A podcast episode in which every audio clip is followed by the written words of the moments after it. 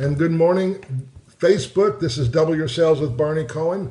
And every Saturday morning, I do an installment called Barney's Business Basics. I'm up to number four. I'm going to do this every week. And so uh, this will be, uh, when I'm done, it'll be a slow moving presentation of everything I know about running a business in capsule form. Uh, there'll be little tiny lessons that you can take one week at a time if you'd like. Uh, I'm posting them to YouTube.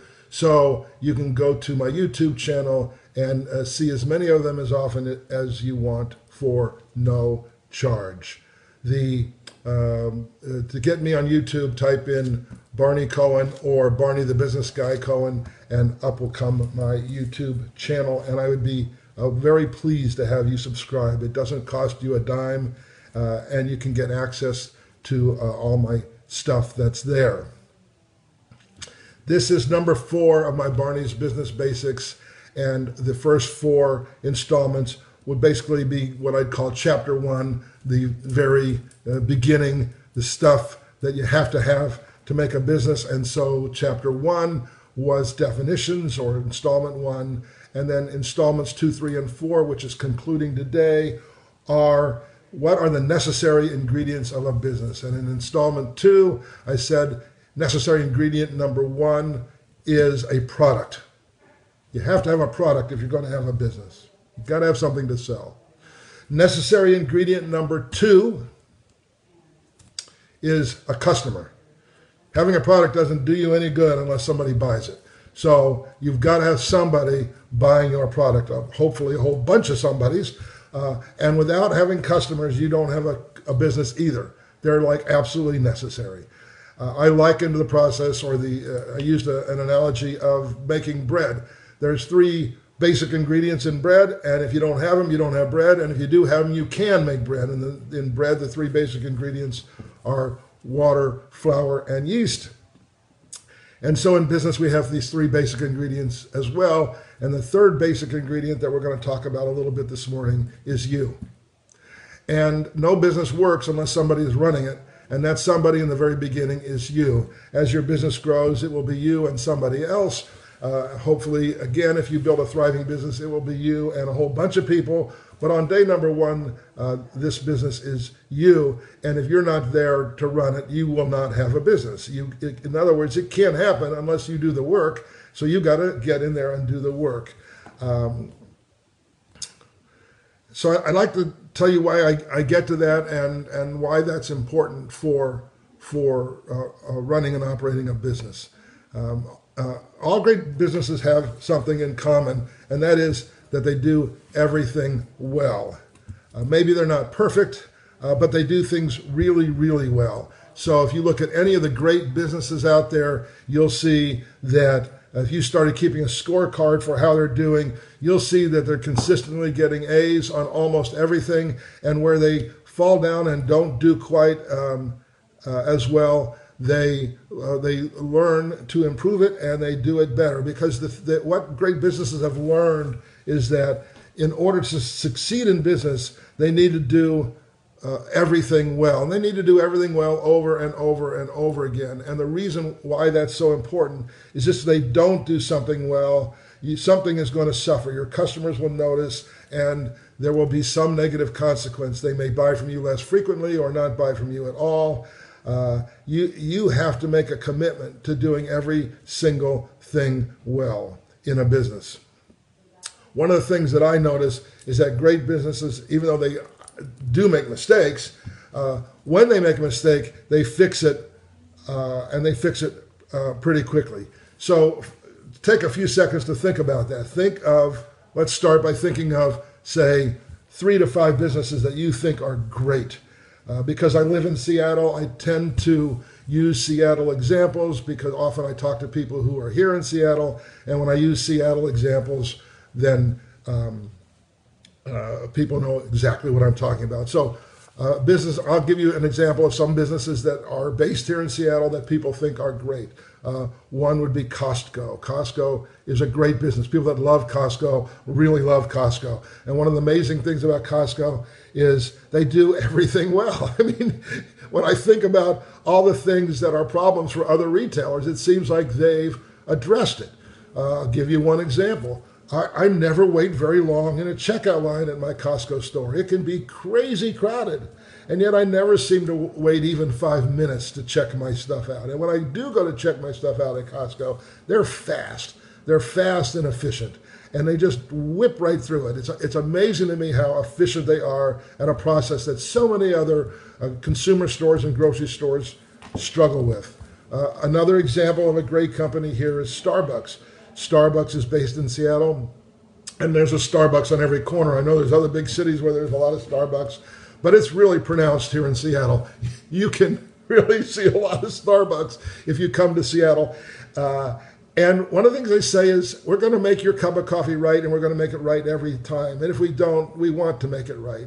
Well, that's a really powerful statement. And yes, there have been times when I've gone into Starbucks and it hasn't been perfect, or, there's something about it. Uh, once I went into my local Starbucks uh, where they see me a fair amount, uh, and and uh, the the line was moving sort of slow. There's also another company that's really concerned about moving people through the line pretty quickly. And the manager who saw me said, "You know, we're having a little a struggle this morning. We have a new employee, and she's just learning her job, uh, and we're moving the line a little slower. Let me give you a free drink card as a way of saying I apologize for the line moving a little more slowly than usual. So instead of it taking me maybe four minutes of waiting in line, it took me five minutes of waiting in line. And for that, I got a, a card that said, "Here's a free." drink for to use in in the future that's a little something, but Starbucks is paying attention to the little something, and um, and they're uh, and, they and they uh, have learned that by paying attention to the little somethings, it avoids a lot of the problems that would fall into the bigger category. But even they have problems in the bigger category as well, and they had one recently that I think is worth talking about, and that is uh, they had uh, a situation in Philadelphia where two black men came in, did not order anything, sat down, uh, and the manager asked them to leave. And I think Starbucks has a policy that you can't just come in and loiter. And uh, I don't know, I wasn't there, of course. Uh, I don't know exactly what happened, but I can tell you the whole thing went viral and it became a national story. I certainly heard about it on my smartphone news feed, and it made the headlines for uh, several days.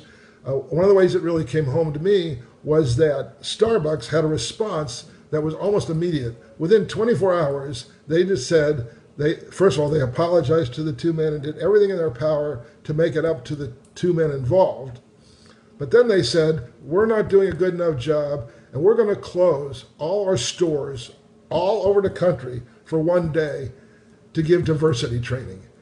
And that was powerful the people here in Seattle, the employees here in Seattle, really respected that Starbucks responded, and they responded so quickly in a way that made them feel that they were addressing the situation. That's a wonderful response to a problem, and I've got a feeling that Starbucks is probably not going to have exactly the same problem in the future. Uh, and instead of having horrible press for weeks on end and, and it hurting their business, Starbucks got good press, and I'll bet you it helped their business. Uh, contrast that to, say, um, the incident with United Airlines, where United had a policy of bumping people, and they let a man on uh, to the uh, airplane and gave him his seat, and then decided to bump him from the flight after they had seated him. Well, he didn't want to go, and they got the police to come and drag him out of the plane, kicking and screaming. Well, you know, that went viral too. Uh, United Airlines did not handle that well. They did not respond to the crisis quickly. They did not uh, uh, respond to the crisis correctly either. And it dramatically hurt their business. They certainly left a bad impression uh, on the other people that were on that plane watching this thing uh, unfold in horror, of course.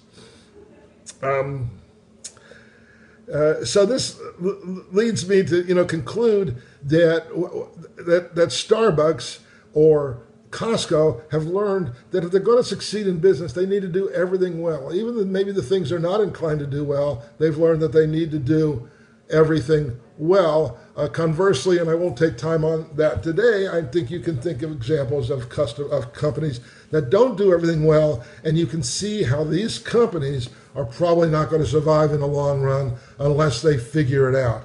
Uh, they have major customer service issues, or they don't tell the truth, or we can go on and on uh, with examples of companies and big companies that don't do everything well. And when big companies don't do everything well, uh, they are going to suffer because of that. Um, okay, so this is like a great paradox. Uh, businesses need to do everything well, but you, the business owner, and this is how I tie it back into the point of this whole uh, uh, talk this morning, you as a business owner don't do everything well. And I don't mean you specifically, I mean you, all of you. I'm talking about you, uh, every one of you that's listening to me. I'm talking to, to you about myself. I don't do everything well. I've not yet met a person who does everything well. I mean, I know we can get a little sarcastic here and say, "Oh, I do everything well." Well, no, you don't. Um, there are, uh, uh, if you're even the slightest bit honest with yourself, uh, you'll admit that there are some things you do really well, and there are some things that you don't do really well. And uh, there's some things that you're really good at, and then there's some things that you are really not very good at. Um, uh, uh, so it, it, would be uh, good to learn how to deal with this and learn how to deal with this early uh, in the growing of your business. This is a hard thing to deal with if you wait until you're 50 or 100 employees and you've got lots of sales. Uh, because it means you've got lots of habits that are built around you not accepting the fact that you don't do things well. Uh, so before I go any further, let me give you an example or two of things I do well, or an example or two of things I don't do well. Uh, I went into the music business and I really liked music. And so I liked talking to people about music. And I found that I got really, really good at it. I, got, I was really good at asking people what kind of music they like, what kind of music they like to listen to, what kind of concerts they like to go to. Uh, what did they listen to when they were relaxing? What did they listen to when they wanted to go out dancing? And uh, I found that it was a subject that I could talk to anybody about at any time. And it's, it's amazing. It doesn't matter who the person was, how old they were, how young they were, what their background was, whether they're rich or poor or anything else. People like to talk about music. And uh, it was something that I got really good at, uh, and I loved uh, doing it. Um, an example of something I never got good at. I never liked adding up long columns of figures. I was good at math, but I was you know, I just, the drudgery of just adding up figures over and over and over again is just something I didn't enjoy doing. So those are two simple examples of mine uh, that, that, give you an example of things that I was good at or things that I wasn't so good at. Um, so I would like you to learn to bring this concept into your business. I want you to understand this paradox, if you'll call it that, of a business needs to do everything well, but you, the business owner, don't do everything well. And when you A, accept this paradox or this problem, and B, take some steps to uh, bring the solution for that into your business, your business will get much, much stronger. And it'll get much stronger in a lot of ways. And I hope they are obvious to you. And if they're not, I will make the points as we go along through these uh, Barney's Business Basics. You'll see this concept cropping up all the time of if you're not good at it, let somebody else do it, which is what we're going to try and, and get to. So I'm going to I'm going to uh, I'm going to tell you a, a method of dealing with this problem or this paradox, and it's worked for me and it's worked really well for me. I do this all the time. I do this at least once a year, sometimes twice a year, uh, in the beginning, you might want to do this more often, once a month or once every quarter.